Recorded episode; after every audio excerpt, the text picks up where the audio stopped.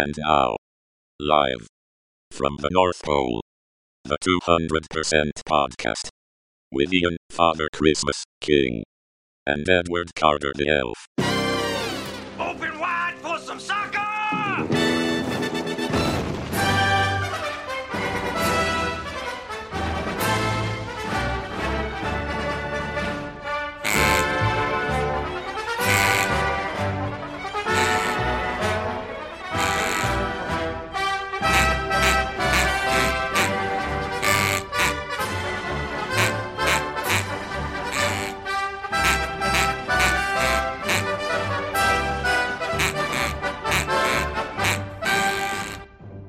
Hello, pod fans, and welcome to two hundred percent podcast number three hundred twenty-two. Hello, ho, ho. A ho, ho, ho. And a, and a special ho, ho, ho welcome to our, our guest, Chris Knee. Christmas Knee. Hello.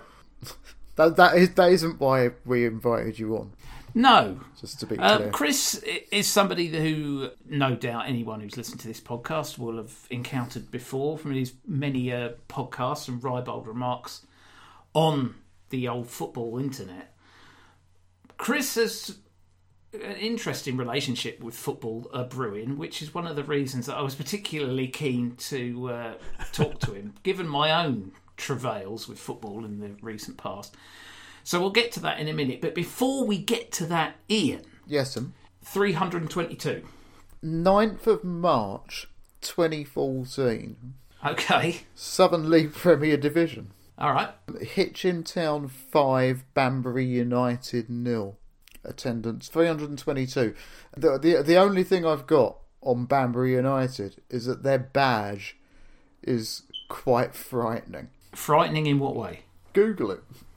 It's a picture. Their their nickname is the Puritans, which seems which seems like a very strange thing to, uh, you know, to be to be enormously proud of. Apparently, there were a lot of Puritans in, in Banbury. Who knew? Puritans are very popular, aren't they? In, in Plymouth and, and Boston, and uh, you know, Pilgrims are essentially Puritans. Yeah. But I mean, yeah. But this one, um, I don't quite know how to describe. He's he's wearing what I, I suppose I would describe as a Puritan's hat. It's one of those kind of higher ones with what looks like a belt buckle round the bottom of it. Oh, Jesus Christ on a bike. Yeah, all right, I've seen it now. All right. Yeah, it's it looks like something yeah. out of uh, Trumpton or Chigley or some other nightmare fuel. Yeah, Larry the Lamb was the most frightening of all, I reckon. You know, he hasn't appeared on any club badges, though. There wasn't a single thing in Larry the Lamb that actually looked like an actual animal. Very distressing.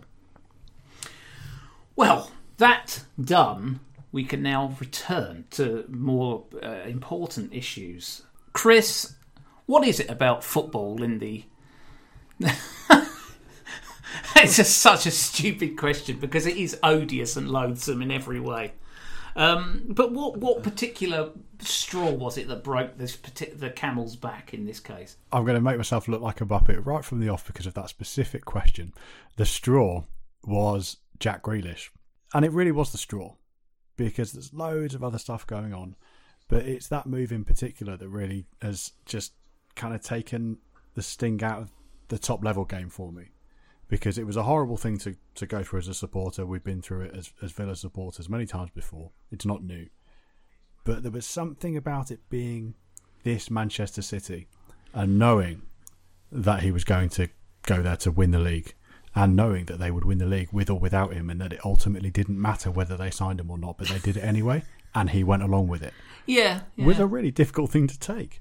Um, so I've... I've continued a bit of a step away from football. I think games behind closed doors in the Premier League has added to that, and um, I was already not going to matches in person at Premier League level very often by that point anyway.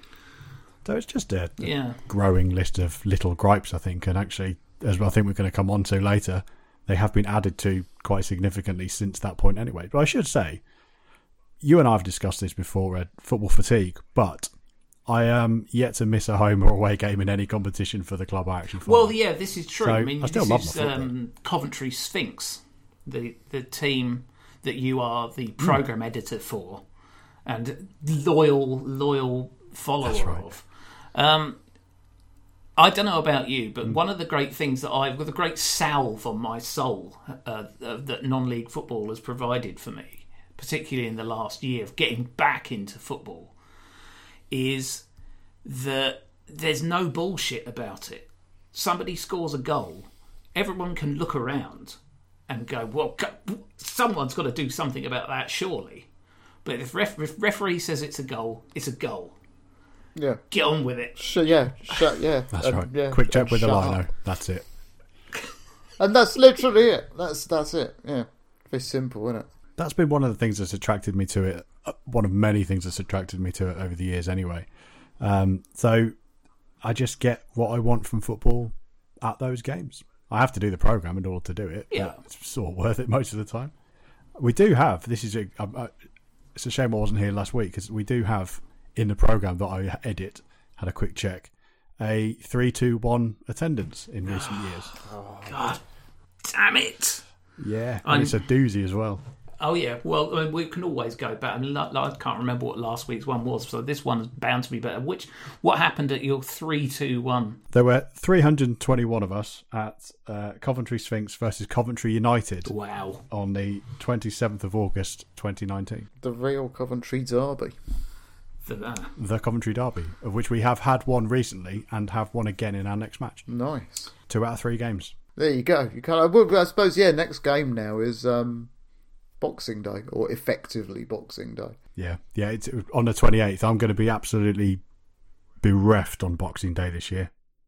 I will not know what to do with myself. Yeah, there's nothing below step two, is there? Yeah, well, on on actual Boxing Day, it's like it's it's proper football only. It's interesting that you say that uh, the Jack Grealish transfer was the straw that broke the camel's back, because you've been one of the most voluble critics that I've seen of the whole transfers transfers thing, and Ian is uh, of a similar mind. I think that there's a, there's a whole separate stream now of people who follow transfers rather than football clubs. Well, yeah, I mean, I don't ever particularly want to sound like a pompous relic from the past.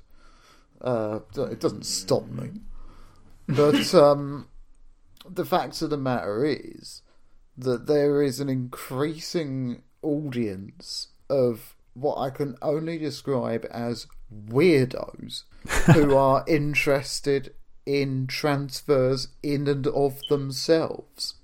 The same as, you know, it's like this, the other modern phenomenon of the, the, the Mourinho stands. They are another thing that I just... I don't really quite...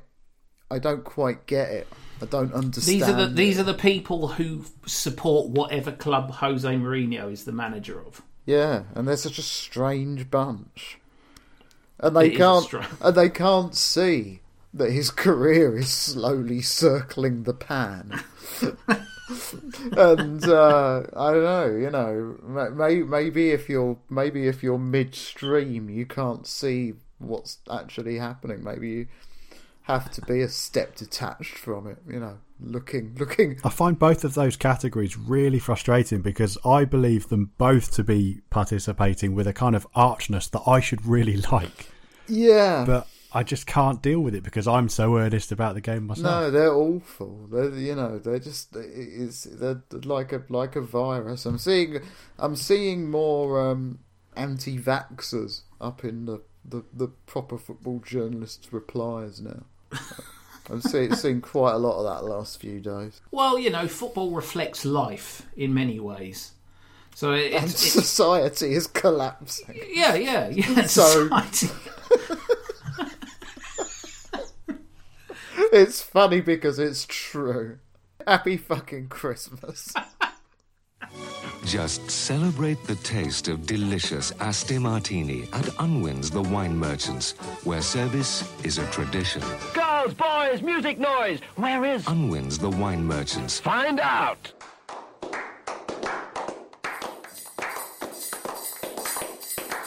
One of the, the major challenges that football has got in the certainly in the early months of twenty twenty-two is going to be our old friend We all know it. We all love it. COVID nineteen. Yeah. Particularly uh, the latest fun variant thereof, which is galloping around the country. So my question to you both is, what do you think the likelihood is that the people in charge of running football are going to deal with this with a little bit more circumspection and careful analysis than the British government, bearing in mind that the motivations of the people who run football and the British government are pretty much similar? It's worth pointing out, I think, that football is claimed to have played a part in the country going into lockdown in the first place. It was, you know, football felt like a driver, and the Premier League shutting down felt like a bit of a driver for that happening, because football acted faster. And it's got quite a lot wrong since that point. I felt as a non-league supporter, particularly being squeezed in the middle between what people like Oliver Dowden understand football to be and grassroots football, which I think people can largely get their heads around, was that the F A didn't represent us at all last year and allowed um, the ignorance of government and Whitehall to really affect us very badly without actually standing up for us. And therefore, I suspect what would happen again is that the F A will do exactly what the government do, because they were just a conduit for the information from the government, is all they did last year, the F A. So certainly in terms of non-league football, there was no conversation going the other way. They didn't represent us in the slightest. Um, so I think what will happen is that the football authorities, possibly with the exception of the Premier League itself, will look to keep their powder dry and will do as they're told. I think that's probably true. Yeah, I mean, there is obviously, higher up the game, enormous resistance to shutting down again. And that is understandable. And I feel as though I don't have an opinion on it. Hmm. Um, my viewpoint is que sera, sera. I thought about going to the game between Worthing and Lewis on Saturday. It was actually in the Sussex County Cup. So, you know, I didn't feel quite so much as if I'd been swizzed uh, or anything. Well, I mean, Worthing versus Lewis, the chances are, if you're going to die of anything of that, it's not going to be COVID. No, plague. pl- pl- or, or syphilis. One or the other. I, I I didn't go on Saturday. And as as you well know, I've been going to a lot of football this season. I've been to more football this season than I've been to for years. We braved the the stand at Bognor Regis. Yep, we went to... A couple of couple yep. of weekends ago. We went to Bognor, we went to St Albans. I've thumbed my nose at COVID. We've been to Worthing, Shoreham. And, uh, and, and I haven't done that for fucking donkey's years. And, uh, you know... I didn't go Saturday, and I won't go the bank holiday Monday, when I think the Isthmian is on that day. Again, though, these are the clubs who are the ones who need it, aren't they? These are the ones who, who need it to keep going. Yeah, I mean, and they're, yeah. They're the I, ones who are, are peopled by yeah. the more sensible, who are going, well, you know. The thing is that my decision is a personal decision, and I'm not going to look down my nose at anybody who is going to go. And furthermore, uh, I'm not going to look down my nose at them if they decide to continue. Because at the end of the day, I don't need to be forced to not go. I can make that decision, whether to attend or not attend, of my own free will. So I'm actually quite happy for them to continue if they think it's, you know, if the if the general consensus is that it's safe to do so. And I don't know who to listen to anymore. And I've stopped caring who to listen to anymore. Because the bottom line is that the only person I can really trust over any of this, all of this, last couple of years, is myself.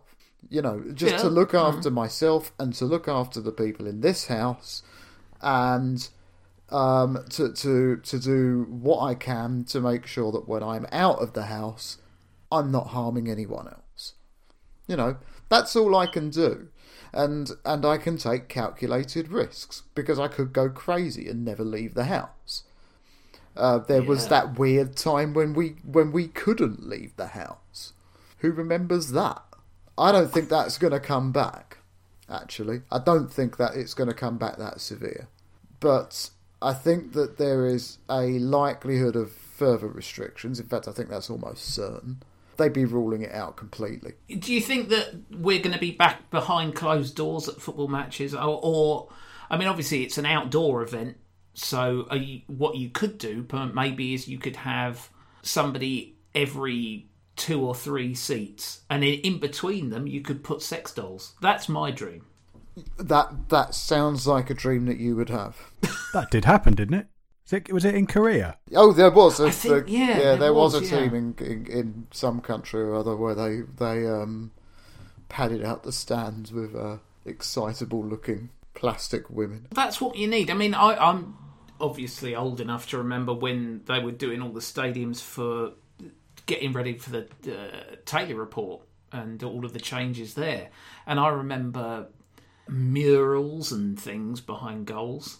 Sex dolls, that's next level. Yeah, they had a mural at Highbury, didn't they, in the north? Yeah, it was it was awful. It was horrible, horrendous. Like I say, my viewpoint is that I will err on the side of the cautious. If there is a risk to anybody, I suspect that whilst I may be undiagnosed, there's a possibility of a risk to me. So, you know what? I'm just not going to take the chance. I've been triple vaccinated. I've got that all done. Um, you know, I've been a good boy. I'm just going to hunker down in my bunker and let's just get through Christmas and the New Year without anyone dying. And I'll worry about the details afterwards. There you go. That's my, my current general policy. That's ge- my, my approach to Christmas every year. Yeah, and really. as as regards football, then if it happens, then great. If it's on the T V, I will watch it. It's kind of my job. And if it isn't, then I'll have to find something else to write about. From the point of view of a spectator, if it's on, I will probably watch it because I always do. I think the only way to look upon all of it is just as this ridiculous circus, which is what it fundamentally is. And it matters because it matters. And at the same time, it doesn't matter at all. And so, you know, you can hold both of those truths at the same time. It's like we were talking about that last week, weren't we? We we delve into philosophy quite a lot, don't we? We do, we do. It's a very philosophical podcast. Shut up. When you want to turn a spud into grub to warm the blood, oi! Scream for cream. Cream is absolutely natural. Absolutely pure, but you've got to get the real thing to be absolutely sure to give your mince pies lots of welling on their way down to your tummy. Oi! Scream for cream, it's almost Christmas. Oi! Scream for cream, it's time for Santa. Oi! Scream for cream.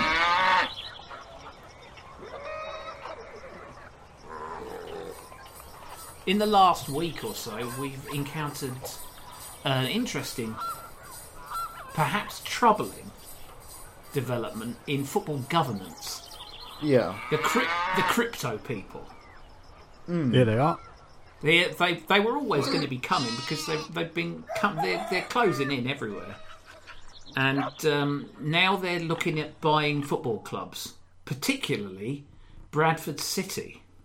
Mm. Who, or who, not. Or not. Yeah, or a not. club, a club who have surely suffered enough by this point. The thing is, this is an enormous setback for crypto getting significantly involved in senior football in this country.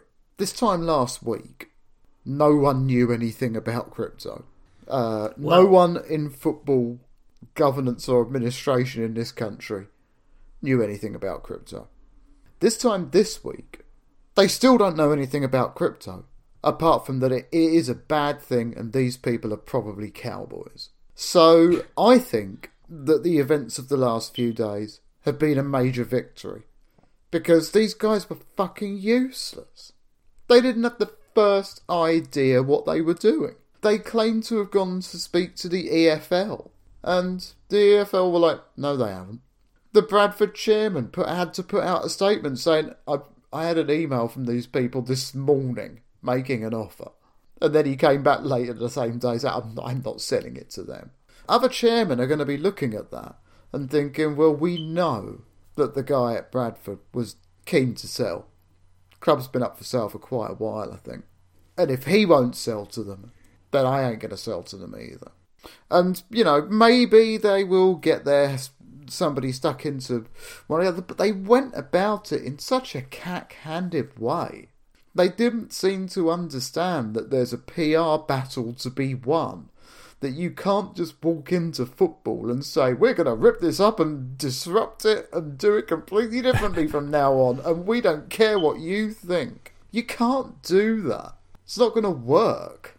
The point is that these guys are fucking speculators. They're ultimately what they are is currency speculators, and they are speculating on this completely deregulated market with enormous fluctuations in value.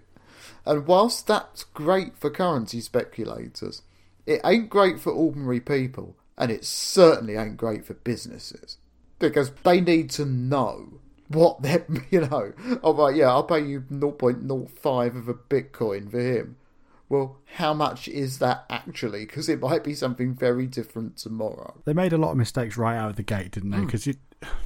They seem to be aware that there was some P R to be done. So they, they, the first anybody this side heard of them was this puff piece that they secured. It was the Washington Post, wasn't it? It was the Washington Post, the paper that gave the world Watergate. And gave them Wag Me. Yeah. Um, and they very quickly revealed themselves to be the kind of startup culture, entrepreneurial type, fail fast culture people. Yeah. Who just instantly bled into the language like, if it doesn't work out, we haven't lost anything. Yeah. Which for a, a sport dominated by partisan support, yeah, was an instant red flag. And with with a strong sense of heritage, history and culture as well. Yeah.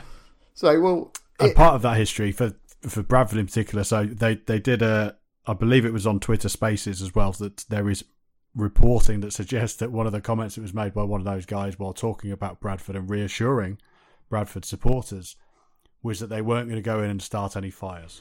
Oh, yeah. God almighty. And in between that is the business model. So crypto and N F Ts are, are different but related, yeah, things. Both of them, well, N F Ts are kind of interesting from a A, a sociological point of view, but setting that aside, yes, you can also just define them as bits of digital crap that you can buy. Yeah, um, there's more to it than that, but essentially that's kind of the root of it. Crypto is another thing. You can get very wealthy from from doing crypto. Um, I think it is problematic in a great many ways outside of football, um, but it's possible to become a very rich person and invest that in football and be an otherwise kind of normal, probably slightly irritating, possibly slightly shit owner. Yeah, but no, the idea of funding it through the sale of N F Ts, which is not even a membership. You know, we're not even talking about MyFC here. We're not even talking about Owner F C. Yeah, buying some unique, fair enough, but still digital crap. Yeah, as the business model for funding the football club. If you're talking about fail fast, lads, that is exactly what's going to happen. Oh my God, I, they they have no idea how much money they would lose. It it would just be such a catastrophe. It really, really would. I mean, football well, clubs... We're, we're going to see it, though, aren't we? It, it because will... um, we're going to see it with the guy at Bedford. Yeah, oh yeah, yeah, yeah. I mean, the thing is, though, that he will probably succeed in the first place. Yes. And he will probably succeed in the first place because he is starting from a very low bar. He's starting from Division one of the Spartan South Midland League, which is, I don't know what it is in step numbers, but it's two divisions below the bottom division of the um, Isthmian. Southern yeah. Leagues, Northern Premier League. I haven't looked that closely at him, but he's probably doing more than just selling monkey pictures as well, right? Well, he's got four hundred and something thousand followers on Twitter, and so and he's not afraid to launch a uh, a mob attack on anybody who's critical of him, which is why I, I, I didn't quote tweet his tweet. I uh, took a photo of it and um, posted it. I, Also, turned it into an N F T. Yes, luckily, luckily not techie enough to figure it out. It's got, yeah. It's got put a dig, put a, put a digital signature on it, and uh, yeah, made five hundred thousand pounds of some bloke in sunglasses. I think it might have been him I, actually. One of the problems that I have with all of this is that I don't particularly understand crypto because I don't understand yeah. normal economics either. My knowledge of non-fungible tokens is rivaled only by my knowledge of fungible tokens. um, so the idea of, of these snake oil salesmen coming along and selling the... I mean, the, the, the non-fungible tokens, particularly okay. from my point of view, as an artist, well, in you a... would have thought that I would be deep, deep in the game of non-fungible tokens, but, but it just seems like nonsense to me. Knowing how much you love money, um, oh, yeah. I, I, I would, have, I would, have, yeah. I would have assumed you to be elbow deep in it by now. And but the thing is, I do get it. You know, I understand that. Well, yeah, you know, there are digital marketplaces now. And this could theoretically give artists a degree of control over what they, you know, what, what, what they produce, and it will, and it gives them an income revenue stream. The problem is that it fronted by these ridiculous bros who get up at four o'clock in the morning, drink a protein shake, and then microdose for a couple of hours, mm. um, uh, and and and they they look and behave in exactly the way that you'd expect people who live that lifestyle to be. That is a problem. Another problem is that the most recent artist I've seen quoted on anything to do with N F Ts was actually explaining why he had shut down one of his platforms. I can't remember which one it was, because of people stealing his art and turning it into N F Ts without his permission. Yeah. Or knowledge. Yeah. So this, the, not great for artists either. Well, no, this seems to be the problem with the whole N F T market, as far as I can see, is you get people proudly trilling that they've managed to invest in this wonderful picture of a fucking monkey or whatever. And, and you know, within seconds, everyone else has just copied and pasted it. Right click. uh, now I've got it too. Yeah. And it's just an... It's just a... absolute skein of madness that's going on. It seems so. I, I don't understand it, and I, I I need to keep reminding myself that I need to be aware that there are people who do understand it, and I'm not going to get it, which is fine. If you actually want to know that you own something digital, mm-hmm. and the other people who also have it do not own it, mm. that's that's for you. I have an issue yeah. with the lack of regulation. Uh, that is more important to me. It's it's worth saying that N F Ts are kind of interesting from a technical point of view and a sociological point of view, as I said before, um, because they have this vast possible um, selection of use cases. But we're at ground zero with it. We just don't know. So we've got massive brands. I'm talking the biggest brands in the world going all in on their kind of metaverse and N F T things at the moment. We've got these guys coming into football and trying to fund football clubs via them, which is just definitely not one of the uses for it at all. Um, and they're all doing it, fully knowing that until the pornography industry has figured it out, we ain't going to know how they work. That is how technology is developed. one hundred percent of the time, porn figures it out for us. It is. It's absolutely true. Porn was the driver be- behind uh, V H S. It was the driver behind D V D. Blu-ray fell by the wayside because of porn. Paper straws. Yeah, exactly. Yeah, paper straws. Bill, Bill, Bill Clinton's cigar. Um, yeah, the the telephone. Well, yeah. Alexander Graham Bell, when he invented the, the telephone. Alexander Graham Bell End. Yeah, right? that's, a, that's, that's a contentious one. Um, but as he was known after that, after making the first pornographic telephone call. Get in here, I've got an erection, was the first phone call. Um, the, the, the his idea was that, you know, a, there will be one in every village once this phone thing caught off. And that would have been the case had it not been for the need for phone sex, presumably. And then everyone needed one. so they could all, you know, sit behind their closed doors and really pound on their meat. Yeah, no, I, I, there's absolutely no question about it. I think that there, there is. We need porn to take the lead here. What is the British government doing to incentivise pornography figuring N F Ts out? That's, well, that's my question. I don't think that this country is a, exactly a leading light in that sort of thing. Well, it's a terrible shame. I feel your disappointment. The British porn industry should be the best in the world. What? Well, who? What? Who's the British porn industry then? Bend over. Bend over and the uh, Confessions of movies, I think. And the people who own West Ham. And the people who own West Ham. Bringing yeah. it back to football. The people who own West Ham. The dildo, the dildo brothers. The dildo, yeah, well, the, there's there's the dildo man who went to Aston Villa that time. There is. And then yeah. you've got the bloke who stuck uh, Flair up his arse at Euro twenty twenty. That's the British porn industry as it stands. As of today.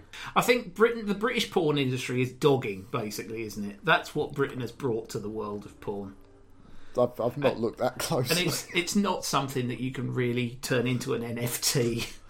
I mean... Dogging, dogging is an extremely fungible token. Oh, yeah, well, I mean, you know, say what you like about a dog, but a dog is a fungible object. No, you get an E F T if you go um, if you go dogging. Do you think this is the thin end of a, a, a wedge, and that football is going to become? I mean, this is this is crazy. This is like Demolition Man territory now. This is the Three Seashells and Taco Bell being the only restaurant. This is really the future. In that, I don't understand a fucking thing that's going on.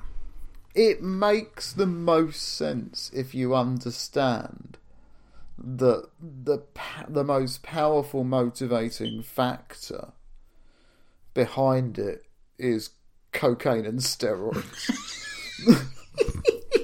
Which brings us back to porn. I thought you had to, so you could have said any footballer then. Well, yeah, that's true. We are looking at a future, Ed, that you and I don't understand, I think, to a degree. And it's, I think the fact that I just don't like bros is part of what's going to turn me off of the whole thing. But there will be bad owners as a result of it. I'm sure there will be some successful bid higher up than Bedford at some point. And they will, I mean, potentially succeed in some degree, but they will fail as well. But one of the arguments that's put forward by the, the mobilised mouthpieces in the Twitter replies on, on these stories is that there are bad owners already. And there are. And I think there may well be an increase, but they will ultimately fall into this, the similar sort of patterns that we have now. Where I think we'll see a lot more of it is probably um, the increasing influence of Bitcoin in football generally, and also N F Ts and related crypto businesses stepping into the gap that gambling is going to leave behind in football sponsorship. Mm. This is true. And, I mean, obviously, uh, crypto will have a big part within gambling because people will be encouraged to gamble their bitcoins once they've got them, I guess. Um, well, I don't know. I mean, you know, one bitcoin is, what, twenty-three thousand dollars? I've got Something absolutely like no idea. I'm just going it's to say something. The word blockchain here and kind of look very smart and not know why I've said it. I've got well, no idea. Well, the blockchain is the blockchain is the registry, isn't it? That's the right. It's the, the public the, ledger. Yeah, the ledger that shows. Except it's all very well it being public, but actually it's encrypted. Not remotely open. Public, but encrypted. Yeah, it's completely, um, you know, completely anonymous, which is why I just assume. If anybody starts talking about Bitcoin to me, uh, I just assume that they, they, they're either a child sex trafficker or um, a, a, a you know a, a gun dealer. Well, yeah, I guess so. Especially if if one Bitcoin is worth twenty-three thousand pounds. I mean, I lived in central Brighton for five years, and I'm sure that there were shops around the corner from me that accepted Bitcoin. So if I'd gone into one of them to get a potato with my Bitcoin, I, God alone knows how many sheaves of monkeys that I would have needed to get in change. It's not an actual coin. You're aware of that, yeah? That would explain why my own cryptocurrency, Dotcoin, didn't work. Because that was an actual do you, coin. Do you actually think that Bitcoin is a, is like a gold coin with a B printed on it? It was when I did it. I I made a Dotcoin. I drew my face on a piece of cut. This is true, actually. I drew, I drew my face on a piece of cardboard and cut out a, a circle shape, and then said, "Oh, that's one Dotcoin." And who uh, did you give that to? As someone who has to mess around with stock images as part of his job, I can tell you that it is entirely possible to see a gold Bitcoin in the flesh. They're not real. Wow. No. But they're there. Yeah. But then again, oh yeah, yeah. Is money real? No. Transfer fees are not real. Money is real. You can buy things with it. It seems to be the perfect combination, doesn't it? Maybe they all transfer fees should be paid in, in cryptocurrency to satisfy all the transfer maniacs. Yeah, maybe that's how we satisfy the fact that every transfer fee in English football is actually a tenth of its real value nowadays. Exactly a tenth of its value. Yeah. Well, I mean, that would make, what, a twenty-three million pounds transfer would be three hundred Bitcoin. It, it doesn't sound very impressive, does it? No, one thousand Bitcoin. Maybe the secret is to do it all in uh, Korean won. Anyone who's ever seen Squid Game will know all about the Korean won. Now, that's a serious currency to do transfer dealings in. I, th- I think the, the obvious solution is massive deflation, isn't it? Or just common sense. Just return to common sense rather than trading human beings for hundreds of millions of pounds. But, yeah. you know, um, that's just well, me. I, you know, I, I, I, I largely shrug my shoulders at it. I certainly don't get angry about it. No, I'm just, I'm just confused and tired. It's... That's what I would. All I need is a nap. Make the festive season sparkle with the all-new Holiday on Ice.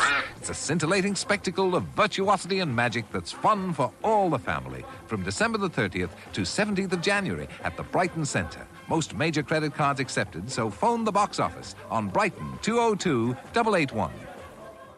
For generations, Carven have created many of the world's most romantic perfumes. But nothing as intriguing as their newest perfume, Intrigue. For those days which promise something extra special, Intrigue by Carven. The secret of promises to come.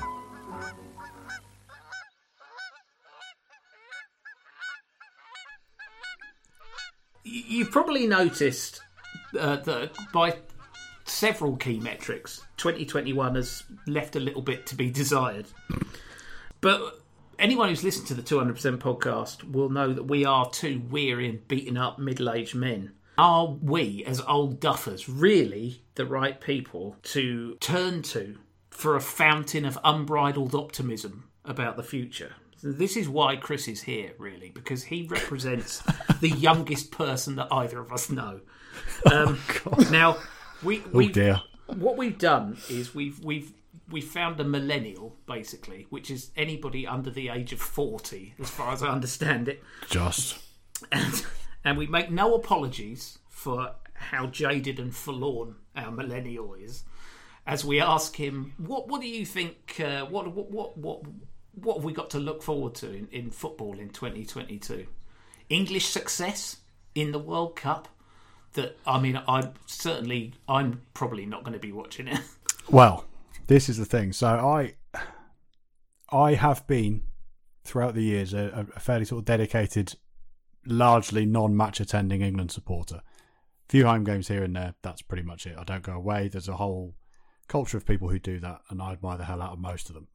Um, I can guarantee you, here and now, that England will win the World Cup next year. Oh, it's it's written in the stars. Absolutely, the reason for that, one hundred percent, one hundred percent. And the reason is, I am not watching England, and I'm not watching the World Cup. Yep. So yep. The, the World Cup, I've actually, I'm, I'm sort of a little bit impressed with myself about the World Cup thing. So I'm certain I'm not going to judge anybody who watches that World Cup at all, because you better not. A few weeks ago, I was pretty much in that boat as well. But I said at the time, with everything that happened around the selection and everything that happened since then, the situation in, in the, the country that's hosting it was too much for me. And over time, I've eased off on that and thought, actually, I really like watching England. I probably will. I really like the World Cup. I probably will. And we're now less than twelve months away, or is it exactly a year away, isn't it? No, from the final. From the As final. We sit here now on the twentieth, I guess it probably is. I think it's three hundred sixty-four days until the final or something like that. Ridiculous today. Um, the joys of knowing Ryan Keane. And, and we're pretty close to it, and, and I'm actually moving further away from watching it. And I really think I will not do it. Because it's I, I can't shake it. I, I can't shake how wrong the whole thing is. Yeah, no, I under, I understand that. I felt it very strongly about six weeks before the Russia World Cup. Yeah. And I actually, if anything, felt queasier about that one than I do about this. And I can't put my finger on exactly why that is. Um, I think it might, I think it might be an age thing, you know. I mean, I did, I was of the last generation to grow up during the Cold War. And or as I like to call it, the, the first, first Cold, Cold War. War. Yeah, the first Cold War. Yeah. And Russia, to me, is a far more confusing and potentially volatile country than Qatar. Um, Qatar, at the moment, as far as I'm aware, couldn't destroy the world with the press of a button. And I'm uneasy about nuclear states, and I am particularly uneasy about nuclear states with strongman leaders. And so I was very, very uneasy about the World Cup being mm. in Russia. But it was awarded in twenty ten, which is, I think, which is why they're slightly different in my mind, because I would argue that the uh, world's perception of Russia has probably shifted quite a lot in the last five years, never mind the last ten. Yeah, it's uh, see, the thing is that I find it difficult to remember. Do you know what I mean? Um, is it, you know, what was this? Was this ten years ago, twenty years ago? When when did they shoot down that airliner over Ukraine? Um, oh, about ten years ago. I can't. I don't even remember. Um, and uh, and uh, and and look, and Qatar again. You know, it, it, it makes me deeply uneasy, but. The argument that we're already elbow deep in the politics of that area and the bullshit of that area, to me, you know, I think that's the most powerful argument against it is, well, you're already doing all this stuff. When you're already balls deep, you might as well carry on pushing, it seems to be the argument. Yeah, but, but I mean... I, I, I think it's a terrible idea from a practical point of view. I think oh, it's yes. kind of disgusting that they that they they've contorted the calendar to play it. Yes. The, the, uh, six months later, yeah. I think that it's going to be. Um, I do think there's a part of me that thinks it's going to be a it's going to be really gaudy, isn't it? Do you know what I mean? It's going to be, you know, really over the top. The human rights stuff is. Fucking gross, but I don't know whether this country's in a position to lecture anybody on human rights at the moment. Um, it's awful, but I, I was more unsettled by Russia, and I got through that. Yeah, and in any case, in, in any case, if I'm, you know, I'm going to be, it's going to be work. I don't, I don't have a choice of conscientiously yeah, objecting true. the World Cup. for, for Absolutely, I, I I wouldn't criticise anybody who just watched it because they wanted to. Um, yeah. So that's, it, it has become for me a very sort of personal decision, and it, it is one that I may renege on yet as well. It's just where where I am at the moment is I'm not feeling it. As is, yeah, as is your right. Yeah, it's interesting because I I've been through sort of similar sort of confl- conflictions of emotions, and it does always feel like a very personal decision, doesn't it? Yeah. Doesn't feel like, you know, I, I don't understand the people who come to this sort of opinion and then want to tell everybody else to do the same thing. That is yeah. absolutely the opposite of whatever I've ever felt about that. that. Yeah, that's the sort of thing that the Qatari rulers would want you to do.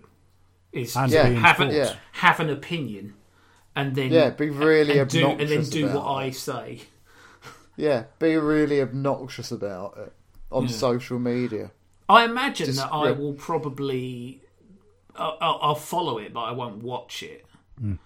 If England get to the final, which, as Chris says, they will, and they will win, I don't know whether or not I'll be able to resist, because ultimately, at the end of the day, my my decision to not particularly want to engage with Qatar is, as a Formula One fan, I already engage with half a dozen of the world's most awful countries on a yearly basis. And I sit there with my little flag that says Formula One on it and get really excited about the Chinese Grand Prix and the Russian Grand Prix and the, the North Korean North Grand Korean Prix. Grand Prix. And, well, I mean, the end of the season this year, what were we? It was a, a, essentially a triple header. Well, no, the, let's say the last four races of, of the season were Brazil, Qatar, Saudi, and Abu Dhabi. Now, you know, fine. What, what, what are you going to do? Well, the thing is, we watched the Saudi Arabian Grand Prix together. We did, and it looked awful. It was a, you know, it looked like it was being done in one of those, you know, internment camps where they flog people who disagree with the government. it, the track was awful. Cars just kept crashing. Um, I mean, to me, it looked like a disaster, that race. That was no P R victory for them. That was no sports washing. Well, I mean, and yeah, I've, said, yeah. I've said this before about the sports washing. What I'm most interested about the Saudi sports washing is that they have a reputation for not being very good at sports washing.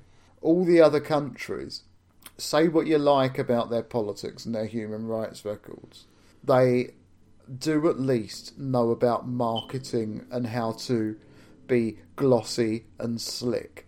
And uh, Saudi Arabia apparently are a bit more like your embarrassing uncle, who don't quite they don't quite get it. They're not very good at it. Yeah, and we, we've already seen that.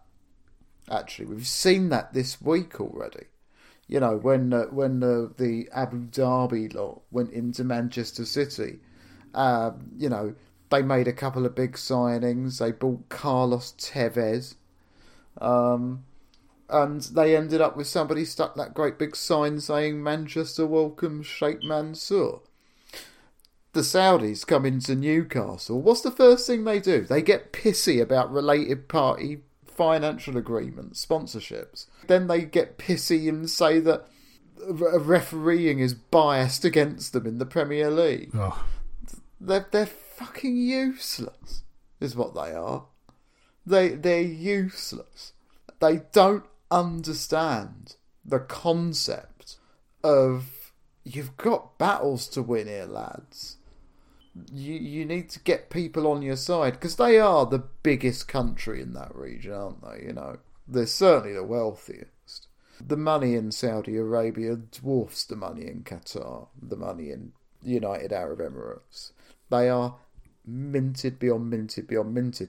And I think that that geographical size uh, and that vast, vast, vast wealth gives them this kind of arrogance, which is not a strong look to have when you're coming into a football club. We're talking about other problematic countries from, from a problematic country itself, and yeah. differentiating between them based on who's richer, whose human rights offences mm. are worse mm. and whatever, is really difficult. And it ultimately means for me that the World Cup comes down to very, very fine lines. Oh, yeah, yeah, no, no that's not... But yeah, what I'm saying is that it's... that this this this this difference between them and the other countries if, could affect the way that they behave, which makes them worse yeah. at running a football club. Yeah, no, I'm with you. I, I've just I've sort of moved back to the World Cup a little bit, really, and just thinking, like, it's... I can't give you an argument or anybody an argument for why Qatar is worse than Russia for me, because I sat and watched the, the World Cup in twenty eighteen, and I'm probably not going to do the same now. and I'm wondering whether it comes down to really very small things, like if it were being played in the summer, would I watch it? Maybe I would. Might be different. If Jack Grealish happens to get locked up before it happens, will I watch it then? I'll be watching England again, or he retires. I'll be watching England again. Will I be able to not watch the World Cup with England in it, in a state of me watching them? And it comes down to stupid little shit like that. Well, I mean, I would yeah. go oh, as far yeah, yeah, as to yeah. say that I would probably be less anti if it were being held in Saudi Arabia, simply because Saudi Arabia have World Cup pedigree, whereas Qatar have never qualified for a World Cup. Yeah, and, yeah, okay. And, and yeah. At, at the same time, I don't want to, you know, come. It, it, it's it's it's easy to come across as a cultural imperialist, isn't it? And and go, well, yeah. I don't want to deprive the the people who live in these countries of actually getting to see a World Cup, because it's going to be brilliant for them if, you know, they're the sort of people who are allowed to go. But, and also, you know, I live in Britain, which is one of the worst countries in the well, world. Well, I'm just currently. looking. I'm just looking at the popula- The population of Qatar is two point eight eight million. Okay. So, I, I, I, I'm, I am, I am not sold on this. I'm delighted for the people that live there. Shit, because there ain't hardly anybody living there. That's a third the population of London. You chuck the home counties in and it's less than a quarter. Yeah. That's fucking bullshit. That country shouldn't be hosting a World Cup finals. Yeah. Well, if we're doing the World Cup, that, that is smaller than Uruguay, which I think we're all agreed probably can't do the centenary on its own. Yeah. Yeah. You know, it's, or, you know, would you, would you try and hold an entire World Cup finals in Wales? Yeah. Wouldn't you?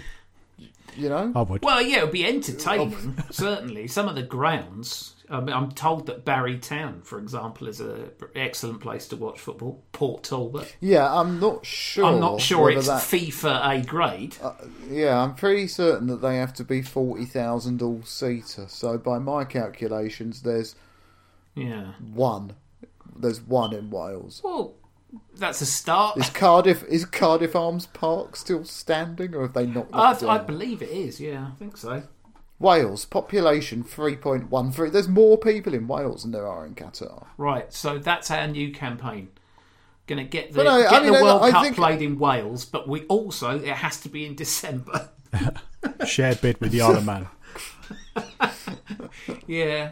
You have because you have to have it in December then, because otherwise it'll clash with the uh, T T.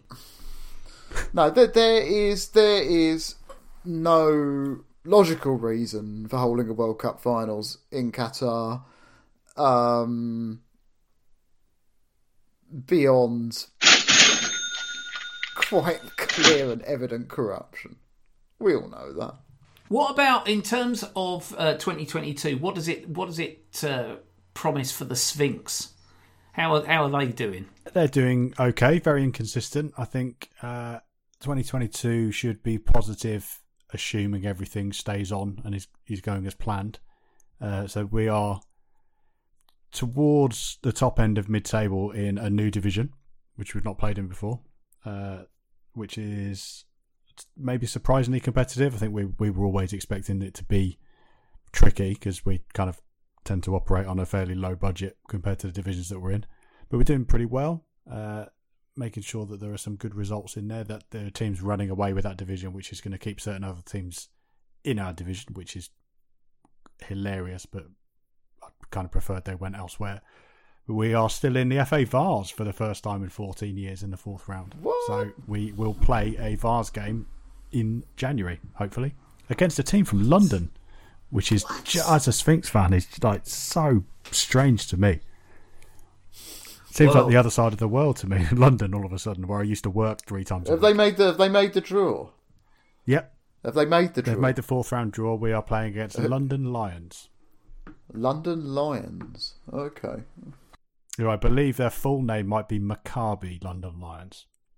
Oh, right. Okay. Oh, I've heard of these. Yes, uh, I know this. Step six, I believe. We had a really good run in the Vars last year, actually, as well. We were in this strange situation where we played up until the end of October, played a Vars game on Halloween, and then did nothing until two games two weeks apart in December in the Vars. No league football happening at all.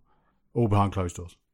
This is the this is the joy of the uh, the non-league experience. I mean, it, I imagine that most people who listen to the two hundred percent podcast have, are not unfamiliar with non-league football, given the amount that we bleat on about it. But it really is a, a, a whole new world. And from all the things that we've discussed today, you know, COVID planning and N F Ts, this is a world where people just sort of turn up and read The Guardian and drink Bovril and bring their dog and then go home. And, you know, there's a football match. If you want to watch it, it's fine. Uh, and if not, then, you know, it's fine. It's a marvellous, it's a marvellous place. It is They're, wonderful. They are hubs of, they are hubs of the community, these non-league football teams. And they must be protected. If you're really pliable, they'll make you do the programme, they make you do the podcast, they'll make you do the match reports, they'll occasionally rope you in to be the matchday secretary. It's great fun. You should you should be aiming aiming for mascot. That will be my aim. I was very critical oh, mascot, of the mascot at, at Bognor Regis. I thought that the uh, the the head that it had to wear was totally unfit for purpose, and that the mascot itself wasn't giving it enough. Uh, what what does a uh, they're the Rocks, aren't they? Bognor Regis. They are. What does a Bognor Regis mascot look like? It's a bear. Unfortunately, of course it is. Yeah, it's a bear in a Bognor shirt that's looking down at the ground because the head's too big to, to be comfortably worn by an adult man, which I presume is what was inside there. I, sounds it, like they might have redeployed Cherry Bear from Bournemouth in the nineties to me. I, yeah, it sounds like they probably are. It is lacking. Um, but I suppose, obviously, a rock would probably have mobility problems. I don't know. Or it could just have legs sticking out the bottom of the rock. It would look like Whizbit, if anybody remembers Whizbit. Oh, you could have someone... Sit, you could have a wheelbarrow with fake legs stick, sitting over the front of it, over the top of a rock in a wheelbarrow. Yeah, yeah. I mean, because at Hereford, they used to have a bull, didn't they? I think they, they still do. They would around the pitch. Well, there you go. So Bognor have got their wheelbarrow over rocket. They just put it, push it out, put it on the centre spot. Come back out before kickoff to take it off again. They used to do that at um, Carlisle, didn't they? At Carlisle, they had because they they they they they've got a Cumbrian fox on their badge, and they used to have a stuffed fox that they would take out and put on the centre spot Jeez. Kickoffs. I'm sure I read that. I don't know whether that's true. I would like um, some form of confirmation well, of that. Joy. Joy unbounded. And in fact, we did get confirmation from last week's podcast that uh, one of our listeners has not necessarily themselves drunk Bovril, a white Bovril, Bovril with milk, but their friend was served it at a Welsh league match. I forget what the club ah, was. Oh god, was it was Cefn it, Druids? Um, I think it might have been actually. too too many too many cooks was blamed, and unfortunately the last one slipped a bit of milk in someone's Bovril, which apparently wasn't yeah. wasn't that bad. But I refuse to accept that. Oh no, the old. Yeah, the old fool cow. So that's a that's, Listen, that's an update. I've got a news story for you here. I've got an update for you okay. here from the Carlisle United website. All right. Attached is a photograph of a gentleman called Colonel Sankelt with his hounds as he was preparing to go on a fox hunt. The picture was taken in the grounds of Holme Hill, Dalston, uh, now Limehouse School, and dates back to around nineteen twelve. Colonel Sankelt was aware of the connections in the area with John Peel, and having caught a live fox, donated it to the football club. We have been unable to confirm where it was kept, but it was clearly extremely tame, as it was put on a lead and walked out onto the pitch ahead of every home game at Carlisle for a number of years. When it died... It was professionally treated and oh. mounted and became our matchday mascot. That... The fox remained in club offices until George Baxter started the tradition of carrying it out onto the pitch, and that tradition has, has continued on and off until this very day. Well, there you go. That was in two thousand six. I am... So yes, they used the carrier stuffed... Um, its name was Olga. That's fantastic. I mean, that really is ana- Because it was an anagram of goal. That's better than gully. I would much prefer if somebody just had a string of stuffed a seagulls. Stuffed fox. Just a stuffed fox on a wooden plinth. Carry it out, stick it on the centre spot. There you go, look at that. Well. Yes, it does. Yes, it does smell a bit. It so does. Do you. my, well, you know, my uncle lives in Carlisle, and now I realise I must visit. Well, I, I've, obviously, what I'm really interested in now is whether there are photographs of it on the internet, because I... uh, I, I definitely because he's going to be confused by the fact that they've got oh no that oh my god oh here we go it's it's because they have all right okay I've got to find a way of sending this to you. Oh um, Jesus Christ, and I, and I want you to say, say what you see. God's sake. Oh, for God's sake. So what you've got there is is a, a quite a friendly, normal mascot, a man in, in a fox suit, wearing yeah. an Eddie Stobart-coloured Carlisle kit, carrying yeah. a rabies hound from hell that's mounted to a plank. If that's happening at every Carlisle match, I'm going. I actually prefer them in that state, having been responsible for picking up after them on a football pitch in Coventry. That's no oh. way to live. No, it isn't. There we they go. Really are awful. I have, I have sent that picture to you as well. Thank you very much. You can... This is the first time I've been in a real life Baker and Kelly call, by the way.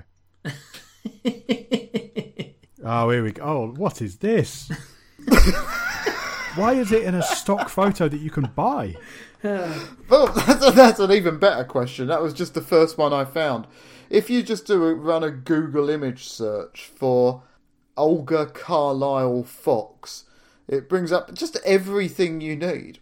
Everything you need. I'm glad they've taxidermied him how they would want to be remembered.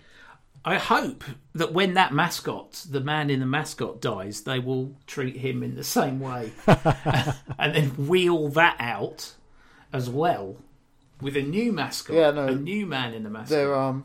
What you don't know, Ed, is that the little one's driving the big one, Krang style.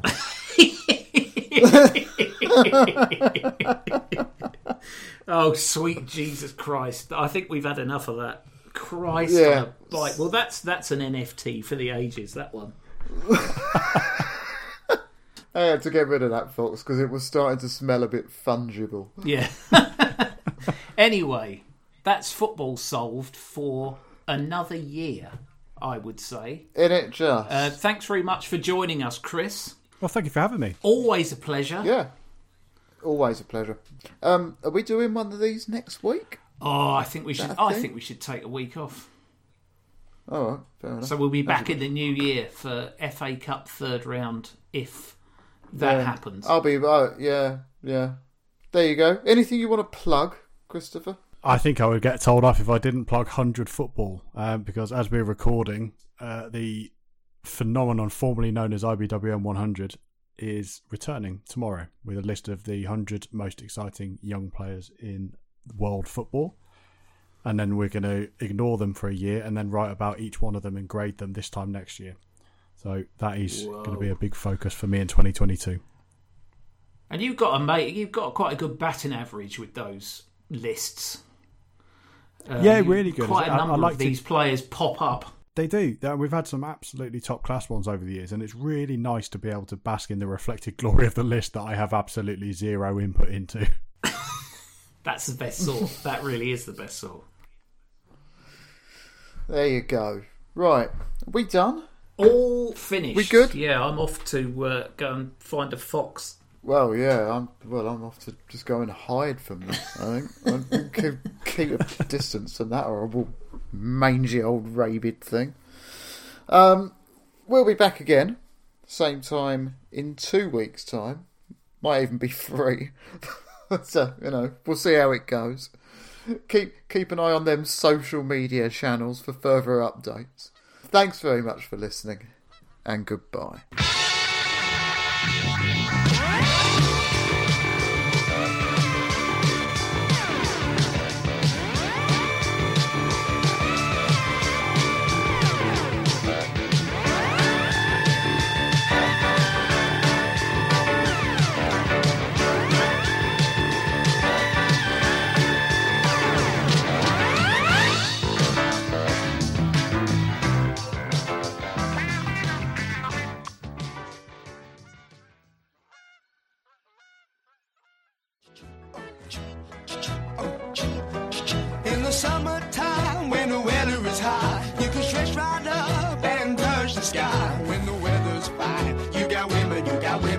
Mind.